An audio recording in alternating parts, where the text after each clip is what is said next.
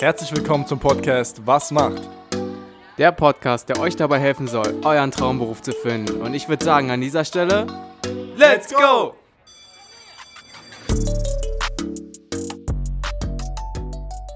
Herzlich willkommen zu einer weiteren Episode von Was macht? Ja, Björn, was macht eine Tierärztin? Evan, was macht eine Tierärztin? Ich kann dir das nicht beantworten, aber uns gegenüber, wieder mal über Zoom, sitzt die Sina äh, auf der anderen Leitung und sie ist eine Tierärztin. Und jetzt gleich mal äh, die Frage an dich. Äh, wer bist du überhaupt äh, und wie bist du dazu gekommen, eine Tierärztin zu werden?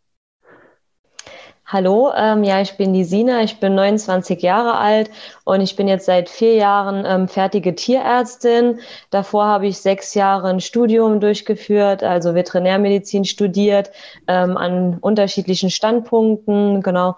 Und ähm, da gehen wir wahrscheinlich jetzt einmal genauer drauf ein. Richtig, ja, wir werden so ein bisschen, äh, wir hatten es auch schon vor dem Podcast äh, besprochen, dass wir, ja, dass es so üblich ist, dass wir eben dann so ein bisschen chronologisch auch durch deinen beruflichen Werdegang durchgehen. Ganz zum Anfang immer ganz spannend, wie, also hattest du schon in der Kindheit irgendwie Berührungen mit dem Berufsfeld Tierärzten oder wie hat sich das Interesse äh, entwickelt, dass du dann sagst, okay, ich möchte Tierärztin äh, werden und ich möchte Veterinärmedizin studieren? Also seit meiner Kindheit hatten wir halt zu Hause immer Tiere. Wir hatten ähm, immer Pferde gehabt, meine Eltern, und auch Hunde. Dadurch hatte ich halt immer schon ähm, den Kontakt zu den Tieren gehabt und war natürlich halt auch mit Tieren aufgewachsen. Und die Tierliebe war halt schon immer da. Ähm, aber den Wunsch, Tierärztin zu werden, hatte ich tatsächlich nicht, ähm, seitdem ich ein Kind bin, sondern das hat sich halt erst später ähm, herauskristallisiert. In der Schule habe ich dann gemerkt, okay, ähm, die Biologie interessiert mich sehr, der medizinische Bereich interessiert mich sehr. Und dann ähm, kam es dann dazu tatsächlich erst so im 13 ja, Schuljahr, dass ich dann ein Praktikum gemacht habe bei einer Tierärztin, bin da dann mitgefahren und ähm, dann hat sich so der Berufswunsch eigentlich herauskristallisiert. Ähm, du hast also dann nach deinem Abitur für dich festgestellt, okay, ich möchte irgendwie in die Medizinrichtung gehen. Warum hast du dich dann nicht dafür entschieden, es am Menschen äh, zu machen oder zu studieren, sag ich mal? Ja, das ist tatsächlich eine häufige Frage, aber ähm, ja, mit den Menschen habe ich tatsächlich immer so ein bisschen Berührungsängste gehabt und mit den Tieren war das halt nie ein Problem gewesen. Also das war immer komplett anders und ähm, da konnte ich mir das immer vorstellen, auch in dem medizinischen Bereich zu arbeiten.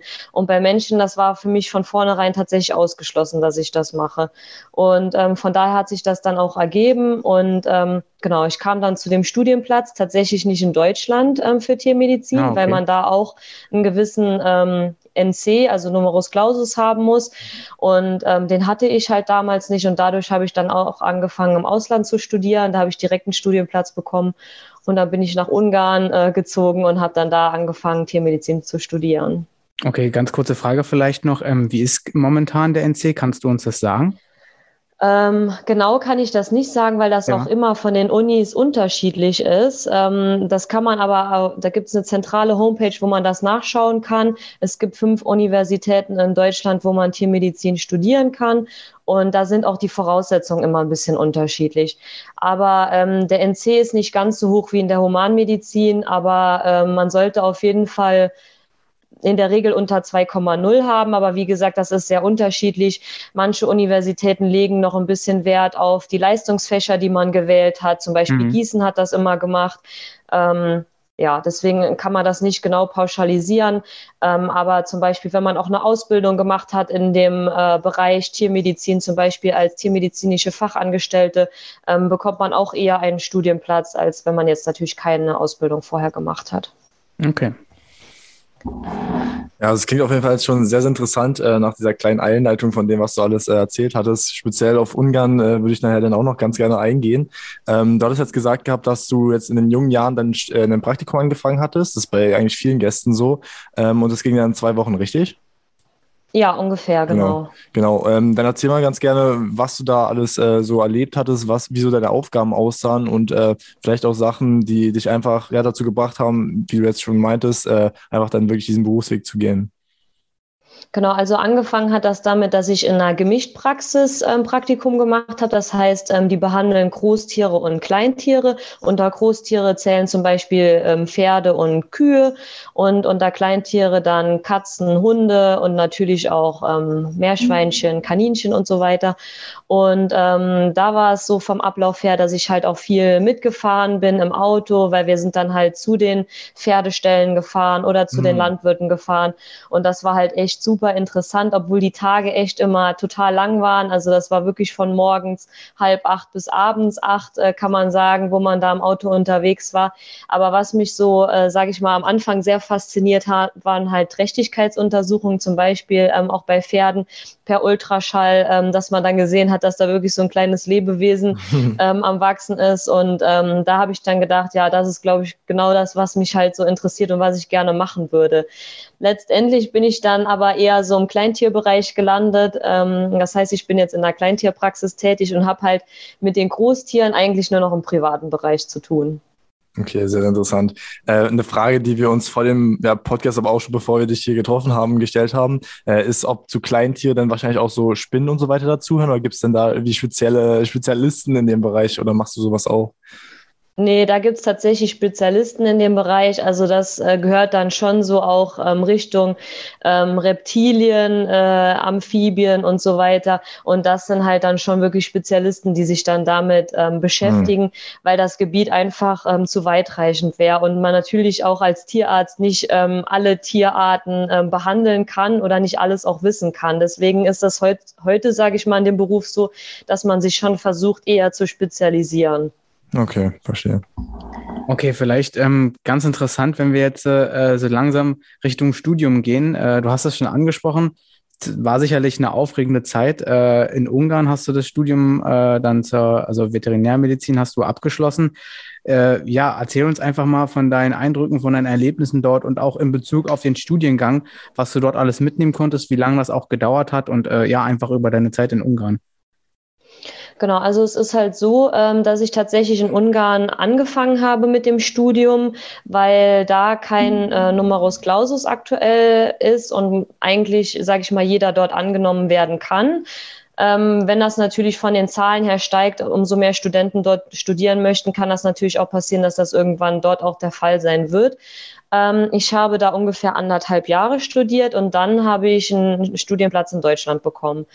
Ähm, weil das Problem ist halt, in, in anderen Ländern sind die Studiengebühren meistens relativ hoch. Zum Beispiel dort auch, ähm, also ich habe halt auch in Budapest studiert, also in der Hauptstadt.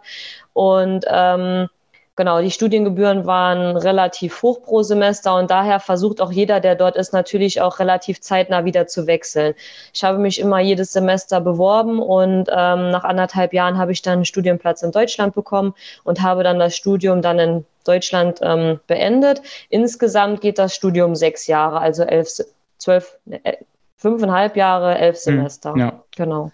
Also du hast sozusagen äh, den, den ersten Teil oder naja, also relativ wenig sogar dann in Ungarn verbracht, also diese anderthalb Jahre und den Rest dann in Deutschland sozusagen. Genau, genau, ja. Okay.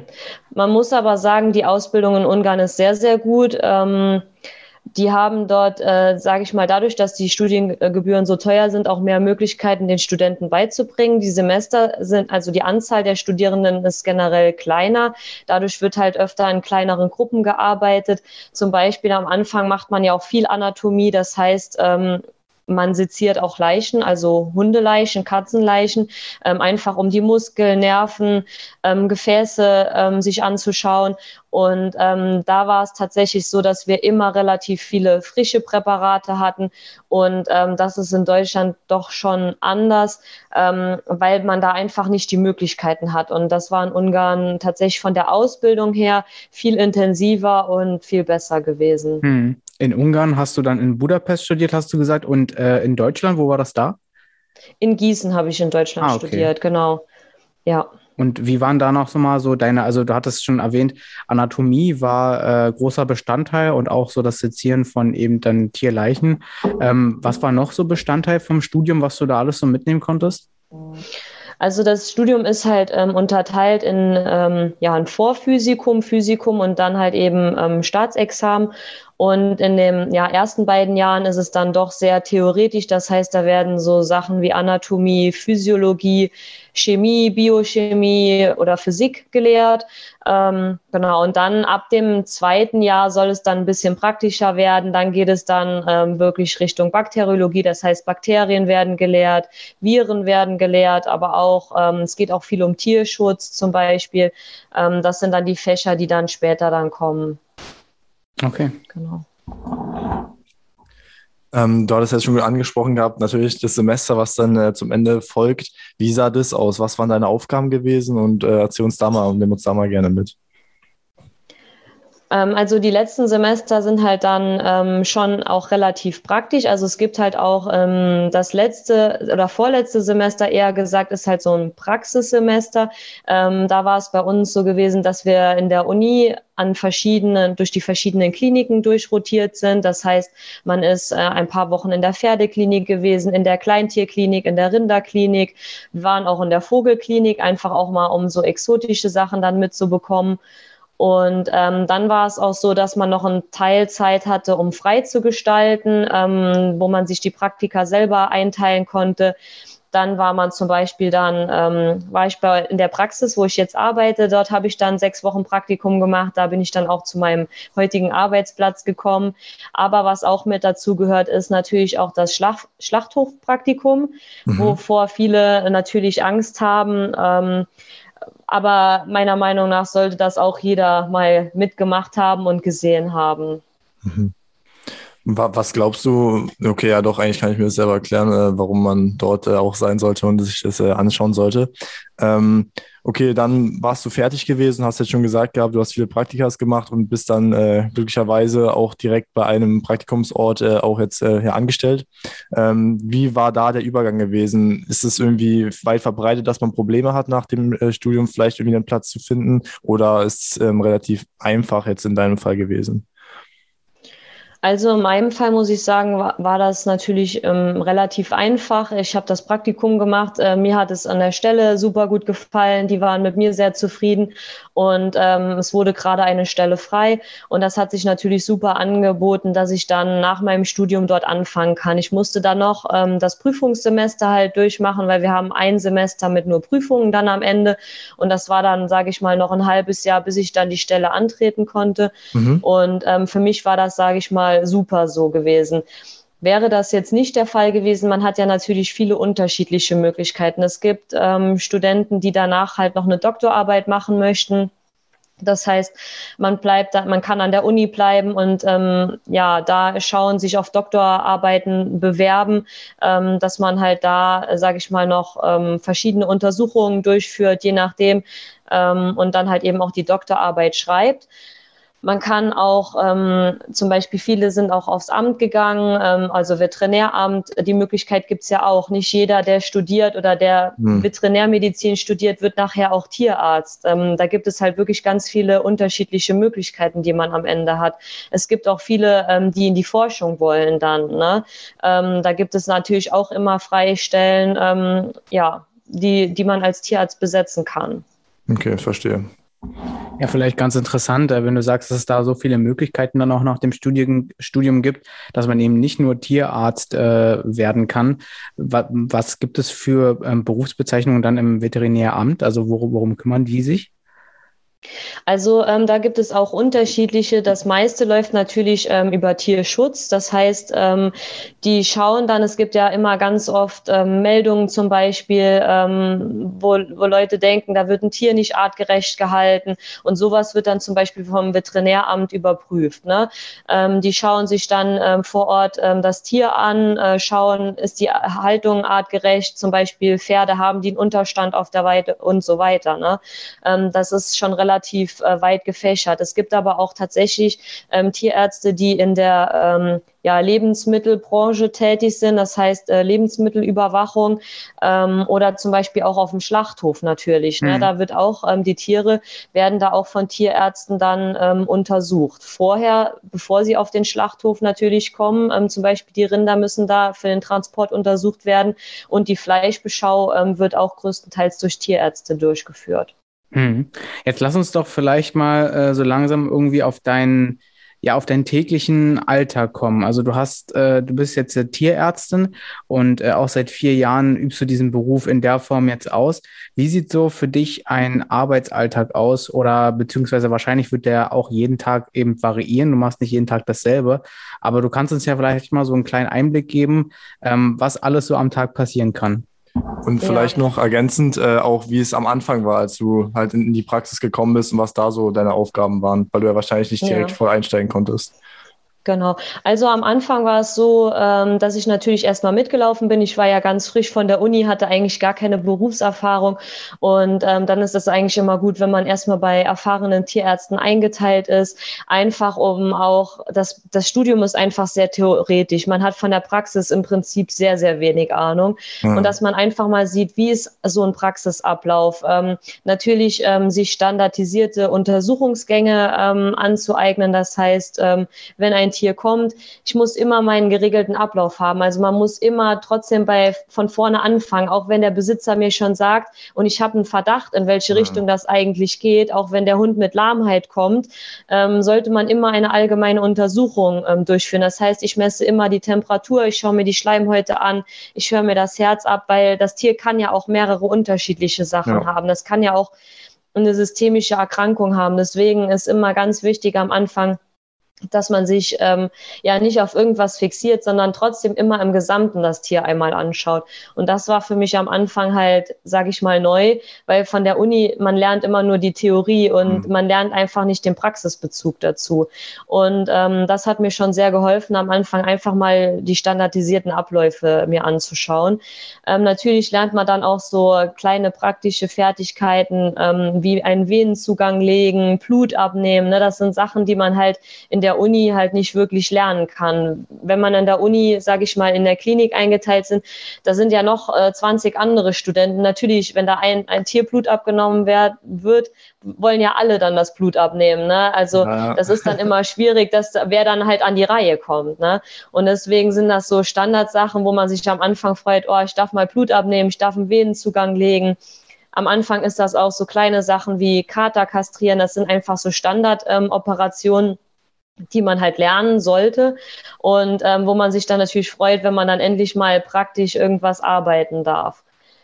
Bei mir ist es so, ähm, ich mache jetzt auch seit zwei Jahren den Fachtierarzt ähm, für Kleintierchirurgie. Das heißt, äh, Fachtierarzt bedeutet, man macht eine vierjährige Weiterbildung ähm, in der Praxis und muss dann halt auch verschiedene Kriterien erfüllen. Das heißt, ich muss halt meinen OP-Katalog auffüllen äh, mit verschiedenen Operationen und ähm, noch verschiedene andere Sachen äh, machen. Und ähm, das ist jetzt, sage ich mal so, ähm, was halt hauptsächlich mein, mein Fachgebiet ist. Das heißt, mhm. ähm, ich operiere viel. Und am Vormittag ist es so, dass ich halt immer Operationen äh, durchführe. Und am Nachmittag habe ich dann meistens die Sprechstundentermine. Das heißt, ähm, wenn die dann kommen mit einer Lahmheit oder zum Beispiel auch natürlich normale Sachen wie Durchfall, Erbrechen oder ähnliches, natürlich auch mal eine Impfung, ähm, aber das ist halt, sage ich mal, eher selten, sondern es kommen halt öfter dann jetzt die speziellen Sachen oder ähm, wenn ein Tier Probleme mit den Zähnen hat, dass ich mir die einfach angucken kann ähm, oder voruntersuchen kann, vor, vorher eine Blutuntersuchung machen kann, ähm, die, weil die vielleicht zu einer Operation dann zu mir kommen. Mhm. Also sozusagen den ganzen Vormittag operierst du. Was sind da so die häufigsten Operationen oder die, die Routineoperationen, die man da so hat? Ja, also die meisten Operationen sind schon bei uns Zahnoperationen tatsächlich. Mhm. Viele, Zähne, äh, viele Tiere haben Zahnprobleme. Das wissen die meisten Leute gar nicht, weil die immer sagen, ja, ihr Tier frisst ja noch. Und die merken das tatsächlich sehr, sehr spät erst. Und ähm, das ist wirklich was, was äh, tagtäglich bei uns kommt. Dann haben wir viele ähm, Routineoperationen wie Kastrationen ähm, bei Katzen, ähm, Kater, Kätzchen und natürlich auch Hündin. Was ich halt ähm, sehr häufig durchführe, sind endoskopische Kastrationen. Das ist ähm, ja minimalinvasiv, sage ich mal. Das sind kamerageführte Operationen, mhm. ähm, die wir da durchführen. Das ist was, was auch sehr häufig kommt. Aber was ich auch noch mache, was aber nicht, äh, sage ich mal, jede Woche der Fall ist, ist zum Beispiel Kreuzbandriss oder eine Kniescheibenluxation. Sowas kommt auch immer mal vor, genau. Ja, ja ich finde das auf jeden Fall sehr beeindruckend, weil wenn man jetzt mal bei der Humanmedizin überlegt. Also äh, es gibt halt für jeden Fachbereich sozusagen einen eigenen Arzt. Ne? Also es gibt einen Zahnarzt, ja. dann äh, jetzt Kastration würde ich jetzt unter Urologie zum Beispiel irgendwo einordnen. Also du deckst ja sozusagen dann irgendwie so alles gleichzeitig mit ab, ne? Ja, genau. Das ist tatsächlich in der Tiermedizin ähm, sehr breit gefächert. Also man hat ähm, über alle Bereiche natürlich dann Wissen auch. Deswegen, das ist das, was ich am Anfang gesagt habe. Wenn ich jetzt noch verschiedene Tierarten wie Vögel oder Rinder dazu machen würde, das Wissen ist halt so breit. Das kann man kann sich eigentlich kein Mensch, sage ich mal, gut aneignen, weil wir oper ich operiere ja nicht nur Hunde, wir operieren ja auch Kaninchen, ähm, mhm. Katzen und ähm, Meerschweinchen. Das ist halt, sage ich mal, da, da werden ja schon viele Tierarten operiert und theoretisch muss man ja auch von vielen dann von der Anatomie wissen, was für Krankheiten haben die öfter und so weiter. Das ist halt schon relativ breit gefächert und wie er halt sagt auch ähm, von den, äh, ich mache halt Gelenksoperationen und ich mache halt auch Magen-Darm-Operationen, wenn eine Katze einen Fremdkörper gefressen hat, ähm, wo wir halt den Magen oder Darm eröffnen müssen oder wie auch immer. Ne? Das, das muss halt, sage ich mal, von uns dann abgedeckt werden. Okay, ähm, jetzt passen wahrscheinlich auch zu dem Punkt, weil das auf jeden Fall sehr, sehr anstrengend klingt und äh, man wahrscheinlich am Ende des Tages auch oft ausgelaugt ist. Ähm, wie sehen so die Rahmenbedingungen von dem Beruf aus? Also da äh, jetzt drauf bezogen, wie und wann äh, Urlaubstage sind, wie viele Urlaubstage man hat und wie auch so ein bisschen die Arbeitszeiten aussehen. Also man muss sagen, dass es ähm, in unserem Beruf besser wird. Früher war das anders. Da war tatsächlich so, dass man halt ja zwischen 50, 60 Stunden Woche hatte und ähm, es geht immer mehr dahin, dass halt auch viele junge Leute, so wie ich, natürlich gerne möchten, dass man auch Freizeit hat mhm. und das kommt auch immer mehr, weil ähm, die Leute wollen halt nicht mehr ähm, rund um die Uhr arbeiten. Natürlich machen alle den Beruf gerne und bleiben auch gerne länger, aber jeder möchte natürlich auch mal Freizeit haben. Und es ist schon so, dass sich das halt zum Besseren entwickelt. Ähm, ich bin halt in einer Kleintierpraxis angestellt, das ist keine Klinik. Daher habe ich relativ geregelte Arbeitszeiten. Bei uns ist das so geregelt, dass wir halt ähm, ja feste Zeiten haben, aber jeden Tag hat bei uns jemand einen Spätdienst. Das heißt, mhm. wenn dann am Abend noch ein Notfall kommt, äh, muss der natürlich dann von dem Spätdienst ähm, abgedeckt werden. Und wenn dann halt eine Notoperation kommt, äh, die wird natürlich dann am Abend noch durchgeführt und dann bleibt man natürlich auch mal länger. Ne? Mhm. Ähm, und ich denke auch, dass es teilweise auch in Kliniken langsam besser wird, ähm, dadurch durch den Schichtdienst halt, dass man dann durch die nächste Schicht ähm, abgelöst wird. Mit dem Gehalt ist es leider so, dass es keinen Tarifvertrag gibt. Mhm. Es gibt halt Empfehlungen, die von verschiedenen Verbänden halt ähm, ja mal gemacht wurden.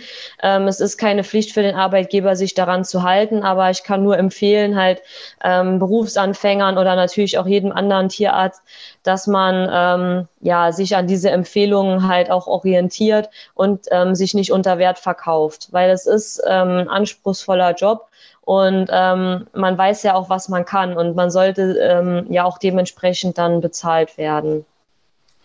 Aber im Prinzip ist letztendlich alles Verhandlungssache. Es ist halt, es gibt hm. leider keinen Tarifvertrag.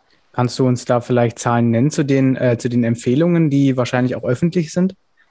Ja, also ähm, ich glaube, für einen Berufsanfänger ähm, nach dem Studium ist so die Empfehlung zwischen ähm, 2400 und 2600, glaube ich, grob. Aber da bin ich jetzt tatsächlich nicht ganz sicher. Mhm. Aber als ich angefangen habe vor vier Jahren, war das noch ein bisschen niedriger gewesen mhm. vom Anfangsgehalt her, ja. Okay. Aber ich kann auch nur den Tipp geben, dass man halt vereinbart, nach der sechsmonatigen oder wie lang auch immer die Probezeit ist, wenn man sich etabliert hat, wenn man sich eingearbeitet hat, dass man dann auch schon vereinbart, dass man halt ein höheres Einstiegsgehalt dann nochmal direkt bekommt, genau. Mhm es ist halt am Anfang sind halt viele verunsichert, weil, weil man halt noch nicht viel kann, weil man wenig Praxiserfahrung hat. Das war ja bei mir auch so. Aber man lernt schnell, man kommt schnell rein und ähm, genau dementsprechend sollte man dann auch dem, dann höher bezahlt werden. Ja, eine Sache, die mir gerade noch einfällt, äh, weil ich vorhin auch meinte, dass man sozusagen, ja, eben zum Beispiel, also eigentlich im Prinzip ist man äh, Zahnmediziner, man ist äh, Urologe, man ist Chirurg, man ist alles sozusagen parallel. Wie läuft das bei euch ab, wenn ihr äh, Operationen durchführt äh, mit der Narkose? Also seid ihr gleichzeitig auch Anästhesisten irgendwo?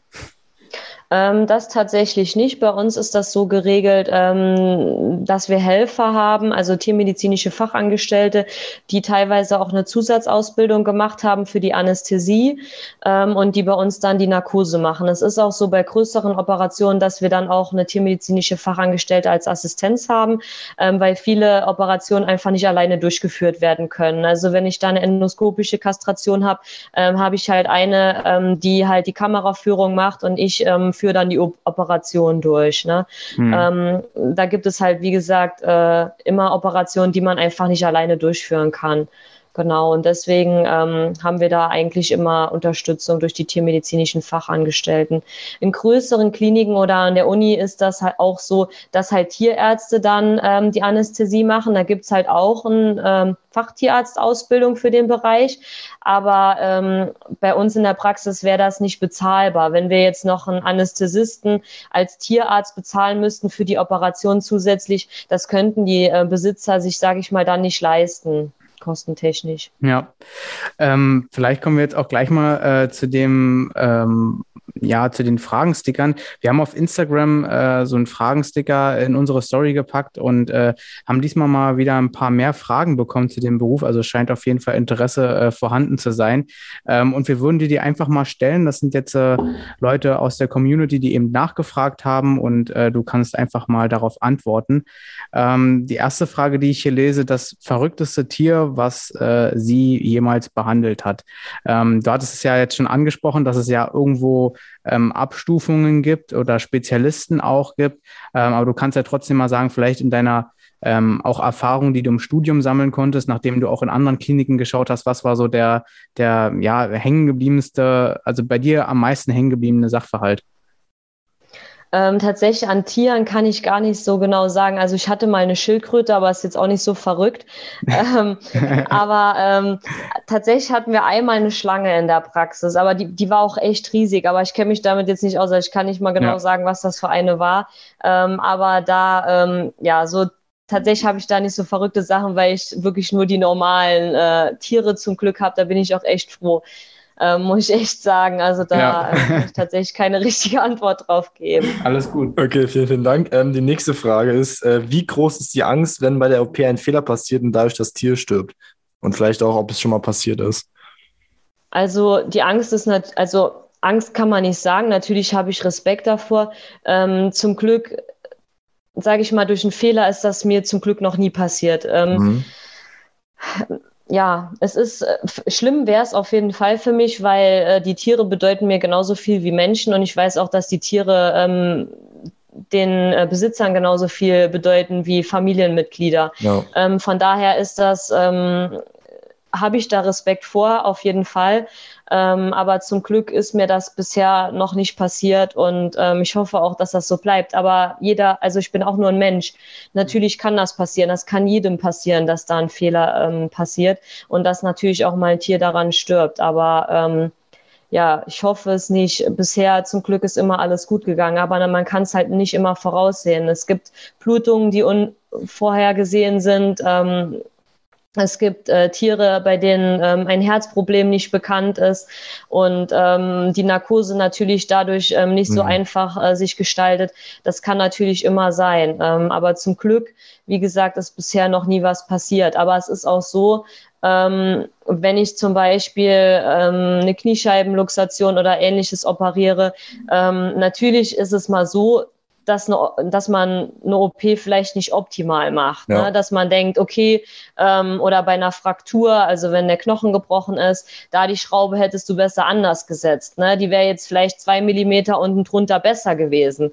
Ähm, sowas natürlich schon. Und da mache ich mir natürlich auch schon Gedanken, wie das für das Tier ist. Ähm, kann das damit gut äh, laufen? Heilt das natürlich trotzdem gut? Ähm, natürlich macht man sich da immer Gedanken, aber ähm, man kann halt auch nur aus Fehlern lernen. Das ist halt so. Ja. Und äh, die, die, der Fehler würde natürlich nicht nochmal passieren. Natürlich stirbt das Tier daran nicht, aber ähm, man will natürlich dem Tier immer Bestmögliches tun und dass es natürlich dann auch nach der OP einem besser geht. Ja, ich glaube, das ist ja wirklich das Schwierige, dass da jeder Fall oft sehr individuell ist und äh, dann entsprechend auch die Arbeiten. Aber ich glaube, das war die richtige Antwort auf jeden Fall dazu sagen, dass man da keine Angst haben sollte, sondern eher Respekt, weil ich glaube, Angst wäre da auch nicht so fördernd. Genau, also man muss halt sagen, in der Chirurgie vor allen Dingen, das habe ich jetzt auch gemerkt, man sollte immer Respekt haben und ähm, aber es ist wichtig, dass man es macht, weil nur so kann man das lernen. Ich merke das ja bei mir selber, wenn ich zehnmal zugucke, dann, dann bringt das mir nichts. Ich muss das einmal mhm. gemacht haben und dann ist das auch in meinem Kopf verinnerlicht und dann weiß ich auch, wie das geht. Das hört sich zwar blöd an, aber durchs Zugucken lernt man die Sachen halt eben nicht. Und das ist auch in der Humanmedizin so. Ähm, irgendwie muss es halt jeder lernen. Natürlich wird das alles, wenn wir eine neue OP machen, also ich lerne eine neue Operation durch meinen Chef, natürlich zeigt er mir das und natürlich ist er da dabei und unterstützt das, aber ich muss die Sachen trotzdem dann machen. Ne? Mhm. Und es ist auch so, dass nach zehn Mal natürlich irgendwas passieren kann, ne? dass man da, der Knochen ist immer anders, manchmal ist das Tier jung, manchmal ist das Tier alt, dann ist ähm, das Gewebe komplett anders. Es ist halt auch, das fällt mir auch immer wieder auf, es ist halt nichts wie im Lehrbuch, wenn man sich das anguckt und ähm, man operiert dann zum Beispiel, letztens hatte ich ähm, einen Oberschenkelkopf, ähm, den man, ähm, ja, sage ich mal, abschneidet aus welchen Gründen auch immer. Und ähm, die Muskulatur, die da drüber liegt, die ist nie wie im Lehrbuch. Das heißt, ähm, man muss dann halt immer individuell schauen bei dem Tier, wie komme ich jetzt zu der Struktur, wo ich eigentlich hin will. Und ähm, das ist eigentlich auch das Schöne und Spannende daran. Aber man muss sich auch das zutrauen dann in dem Moment. Ja, ja, ich glaube, das äh, hast du gut erklärt und das ist ja auch ähnlich wie in der Humanmedizin. Ähm, natürlich will man eben keine Fehler machen. Äh, jedoch sind es halt alles Menschen, die eben operieren. Ne? Gut ausgebildet und gut qualifizierte Menschen. Aber äh, ich glaube, keiner ist eben frei von Fehlern. Äh, man versucht diese aber natürlich zu minimieren. Ich glaube, das hast du sehr gut klargestellt. Ähm, die nächste Frage, die wir hier haben, äh, ist nochmal in Bezug auf das Studium. Das hast du jetzt eigentlich so in der Form eigentlich schon beantwortet. Ich stelle sie jetzt nochmal, wie ist sie auf, äh, an ihren Studienplatz bekommen, in Klammern gutes Abi oder durch Wartesemester? Ähm, du hast es jetzt schon gesagt, du warst eben in Ungarn, hast studiert. Ähm, aber vielleicht, also du hast ja auch schon erwähnt, dass es eben die Möglichkeiten gibt durch die Ausbildung zur tiermedizinischen Fachangestellten oder ja, eben durch ein gutes Abitur, dass man da an einen äh, Studienplatz kommt und jede Uni auch irgendwo seine eigenen Richtlinien oder äh, NCs hat. Ne? Genau. Also wenn man schon relativ früh weiß, das heißt, bevor man seine Leistungsfächer wählt, kann ich nur empfehlen, sich einmal zu informieren, ähm, wie die Voraussetzungen dann so ungefähr sind. Natürlich ändert sich das ab und zu, aber wenn man jetzt schon weiß in der zehnten Klasse, okay, ich würde gerne später Tierarzt werden, dass man vielleicht seine Leistungsfächer ein bisschen gezielter auswählt, zum Beispiel Biologie oder Chemie dann mit in die Leistungsfächer nimmt, weil ähm, bei uns waren viele in Gießen letztendlich, die ein schlechtes schlechteres Abitur hatten als ich, aber andere Leistungsfächer. Ähm, deswegen hat man da gesehen, dass die halt wirklich auch darauf schauen und nicht nur auf den Abiturschnitt. Und ähm, da kann ich wirklich nur jedem empfehlen, sich da im Vorhinein zu empfehlen, wenn man es früh genug weiß. Und wie gesagt, ja. es gibt auch viele andere Möglichkeiten. In Ungarn, wie gesagt, ähm, kann man auch auf Deutsch studieren, auf Englisch und natürlich auf Ungarisch. ist jetzt für einen Deutschen ähm, vielleicht nicht so sinnvoll, aber ähm, Genau, es gibt halt auch noch, glaube ich, in Rumänien eine Universität, ähm, da kann man zum Beispiel auf Englisch studieren und da sind hm. die Gebühren auch ähm, deutlich günstiger als in Budapest. Hast du eigentlich auf Englisch oder auf äh, Deutsch dann studiert? Auf Deutsch, ja. ja genau, okay. ich habe auf Deutsch studiert. Ähm, ja, nach zwei Jahren muss man in Budapest auf Englisch dann weitermachen. Ah, okay. Genau. Gut, aber der, der Regel bist du ja sozusagen entgangen, dadurch, dass du dann in Deutschland genau. einen Studienplatz bekommen hast. Ähm, vielleicht auch noch ganz interessant eine Frage, die wir mal ganz gerne stellen, bevor wir dann so ein bisschen äh, in deine Zukunft schauen und du uns so ein bisschen Einblick geben kannst, wo es denn dann für dich hingehen soll äh, und wir auch nochmal Weiterbildungsmöglichkeiten vielleicht ansprechen können. Äh, ganz interessant, wie so deine Familie, deine Freunde, dein Bekanntenkreis, einfach dein Umfeld, dein soziales, wie die so ein bisschen reagiert haben, äh, als du irgendwie für dich festgesetzt hast, okay, du willst Tierärztin werden und wie jetzt so ähm, der, die, die Resonanz ist. Ich kann mir vorstellen, dass äh, viele mit Haustieren dann immer dich direkt anrufen und fragen und immer so eine Ferndiagnose haben wollen. Ja, genau. Ähm, also ähm, ja, meine Eltern, die haben bei allem hinter mir gestanden, ähm, aber es war tatsächlich so ein bisschen unterschiedlich. Also mein Papa, der hat immer gesagt, äh, mach, was du gerne machst, äh, du musst den Beruf sehr, sehr lange ausüben. Und er hat auch immer gesagt, du kannst mit allem Geld verdienen. Wenn du irgendwas gut kannst, dann kannst du auch in dem Bereich gut Geld verdienen. Meine Mama, die war eher so, hm, also eine Bankausbildung wäre eigentlich auch ganz gut. Mhm. Und ähm, aber klar, die hat mich natürlich dann da auch unterstützt. Die hat gesagt, wenn du das gerne machen willst, dann mach das. Ähm, und dann habe ich das auch gemacht. Und ähm, ja, heute ist es auch so, klar, wenn man dann abends mal gestresst nach Hause kommt, dann sagt sie dann, ja, hättest ja auch die Bankausbildung machen können. Aber ähm, ja, im Prinzip, der, der Job macht einem super viel Spaß, aber natürlich, man, man muss wirklich den ganzen Tag konzentriert sein, weil halt eben ähm, das halt Lebewesen sind, mit denen man arbeitet und ähm, ja, dem man was Gutes tun will, die man auch letztendlich heilen möchte, weil die meisten Tiere, die kommen, die sind halt einfach krank. Und ähm, natürlich ist man dann nach so einem längeren Tag abends ausgelaugt. Und wenn man dann einmal alles rausgelassen hat, ähm, dann kann man sich dann ab und zu mal sowas anhören. Aber es ist auch, wie ihr sagt, ähm, gerade im Bekanntenkreis, ähm, ja, rufen gerne mal ähm, Leute an und fragen dann, ja, meine Katze, die hat seit zwei Tagen nichts gefressen, was könnte das denn sein? Oder die hat jetzt Durchfall. Das Problem ist halt, die kann alles haben. Also ähm, Durchfall, das kann äh, so durch so viele Ursachen verursacht sein. Und da müssen einfach Untersuchungen durchgeführt werden. Und das kann man leider nie so durch eine Ferndiagnose mal eben sagen. Natürlich kann man immer so ein paar Tipps geben, ja, gib doch mal Schonkost oder so. Aber ähm, ja, eine Untersuchung ähm, sollte eigentlich immer durchgeführt werden. Eine Frage, die mich jetzt persönlich sehr interessiert. Du hattest jetzt im Laufe der, des äh, Interviews schon oft erwähnt gehabt, dass du sehr tierlieb bist, auch schon in der Kindheit viele Tiere hattest. Ähm, hat denn die Tierärztin auch selbst ein Haustier? Ja, ähm, ich habe tatsächlich ähm, einen Hund, also die Lana, und ähm, die begleitet mich jetzt auch schon seit ja, acht Jahren. Und ähm, die habe ich Anfang des Studiums, wie ich nach Gießen gewechselt bin, ähm, ist die bei mir eingezogen. Genau, und die fährt auch ähm, fast jeden Tag mit mir zur Arbeit und ähm, begleitet mich einfach tagtäglich. Und meine Eltern, die haben immer noch Pferde und tatsächlich habe ich jetzt seit ja so zwei Monaten vier Mini-Shetties die bei mir eingezogen sind, genau. Und ähm, das ist dann so mein Ausgleich, sage ich mal. Da gehe ich dann vor der Arbeit einmal hin und nach der Arbeit gehe ich dann nochmal zu denen. Und das sowas tut einfach gut. Ne? Also wenn man einfach auch einen Ausgleich dann zur Arbeit hat, wo man dann abschalten kann, und ähm, ja, natürlich habe ich eigene Haustiere.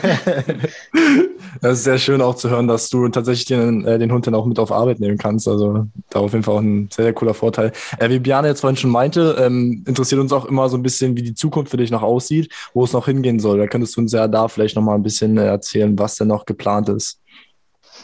Ja, also aktuell ist es halt, wie gesagt, so, dass ich jetzt noch anderthalb Jahre ungefähr für die Zeit brauche für meinen Fachtierarzt. Ähm, die meisten Operationen ähm, haben schon meinen OP-Katalog gefüllt. Ähm, jetzt planen wir aktuell eine Studie in der Praxis. Ähm, sowas brauche ich dann ähm, auch für den Fachtierarzt, weil ich ähm, verschiedene Veröffentlichungen machen muss in mhm. Fachzeitschriften, die anerkannt sind. Und ähm, da machen wir jetzt einen Vergleich von dieser endoskopischen äh, Kastration mit der herkömmlichen ah, okay. Variante. Und das ist das, was jetzt gerade so läuft und was halt auch, sage ich mal, jetzt gerade so die nächsten Jahre wahrscheinlich ähm, so ein bisschen ähm, ja mich beschäftigen wird, weil ich da halt ähm, viele Sachen schreiben muss. Und wenn ich Glück habe, ist es auch so, dass ich dadurch halt tatsächlich den Doktortitel ähm, erreichen kann. Also durch diese Veröffentlichungen, ähm, das wäre jetzt so das nächste Ziel dann. Also wenn das klappen würde, wäre halt super. Mhm. Ähm, aber ich denke, das wird sich dann jetzt die nächste Zeit ähm, dann zeigen. Ja, wir drücken dir auf jeden Fall die Daumen. Äh, wie sieht da so, ein, so, eine Studie aus? Also was vergleiche da? Sind das einfach Vor- und Nachteile der beiden ähm, ja, Varianten oder wie kann man sich das vorstellen? Genau, also was wir jetzt machen, ist, dass wir die Entzündungsparameter messen und ähm, wir uns das jetzt einmal anschauen, wie das im Vergleich ist von diesen beiden, weil das eine minimalinvasiv ist und das andere halt, sage ich mal, ein größerer Schnitt. Und wir jetzt einfach vergleichen wollen, ist das minimalinvasive wirklich minimalinvasiv mhm. oder ähm, steigt die Entzündung genauso an wie bei der herkömmlichen Variante? Und ähm, da vergleichen wir jetzt einfach die Hunde, die wir bei uns kastrieren in der Praxis und müssen zu verschiedenen Zeitpunkten dann Blut nehmen. Und das Anstrengende, sage ich mal, wird dann nachher das Schreiben sein, weil das natürlich ähm, sehr, sehr aufwendig ist, ähm, weil man natürlich begründen muss, warum sind die Werte jetzt da wie anders. Und natürlich wird es auch spannend sein, was dabei rauskommt. Ob es halt wirklich so ist, sage ich mal, wie wir auch alle denken, dass die minimalinvasive Variante halt ähm, deutlich weniger Entzündungsreaktion hervorruft oder halt eben nicht. Hm, okay, sehr, sehr interessant. Ja, dann ähm, hast du uns auf jeden Fall einen sehr guten Überblick über deinen Beruf gegeben. Ähm, vielleicht zum Abschluss auch nochmal, äh, ja, fragen wir einfach ganz gerne, wenn du jetzt jemanden vor dir zu stehen hättest, der sagt, ja, ich möchte auch so ein bisschen in die Richtung wie du gehen, ähm, einfach, ich interessiere mich für Tiermedizin, ich habe vielleicht äh, entweder eine abgeschlossene Berufsausbildung in äh, einem der Bereiche oder ein gutes Abitur ähm, fangen das Studium vielleicht an. Was gibst du so für Tipps mit für den Berufszweig, was man mitbringen muss? Ich meine, du hast schon sehr viel angesprochen, ähm, aber vielleicht noch mal so ein bisschen gebündelt. Ähm, ja, was sind einfach so Tipps, äh, die du mitgeben würdest, jemanden, der jetzt äh, im jungen Alter vor dir steht und sagt, ich möchte ungefähr denselben Weg gehen? Also auf jeden Fall braucht man viel, viel Durchhaltevermögen. Ähm, das ist ganz, ganz wichtig, gerade in dem Studium. Ähm, ich fand das Studium schon relativ anstrengend, aber das sind wahrscheinlich viele Studiengänge, einfach weil es sehr theoretisch ist, weil ich keinen Bezug zu der Praxis hatte und man mit diesen ganzen Bakterien einfach nichts anfangen konnte. Ich dachte mir, warum brauche ich diese ganzen Bakterien lernen? Aber heute weiß ich, okay, da kommen die zum Beispiel vor und äh, so und so behandelt man die dann. Und ähm, deswegen braucht man einfach sehr, sehr viel Durchhaltevermögen und man muss sich auch immer vor Augen halten, wo man eigentlich hin möchte.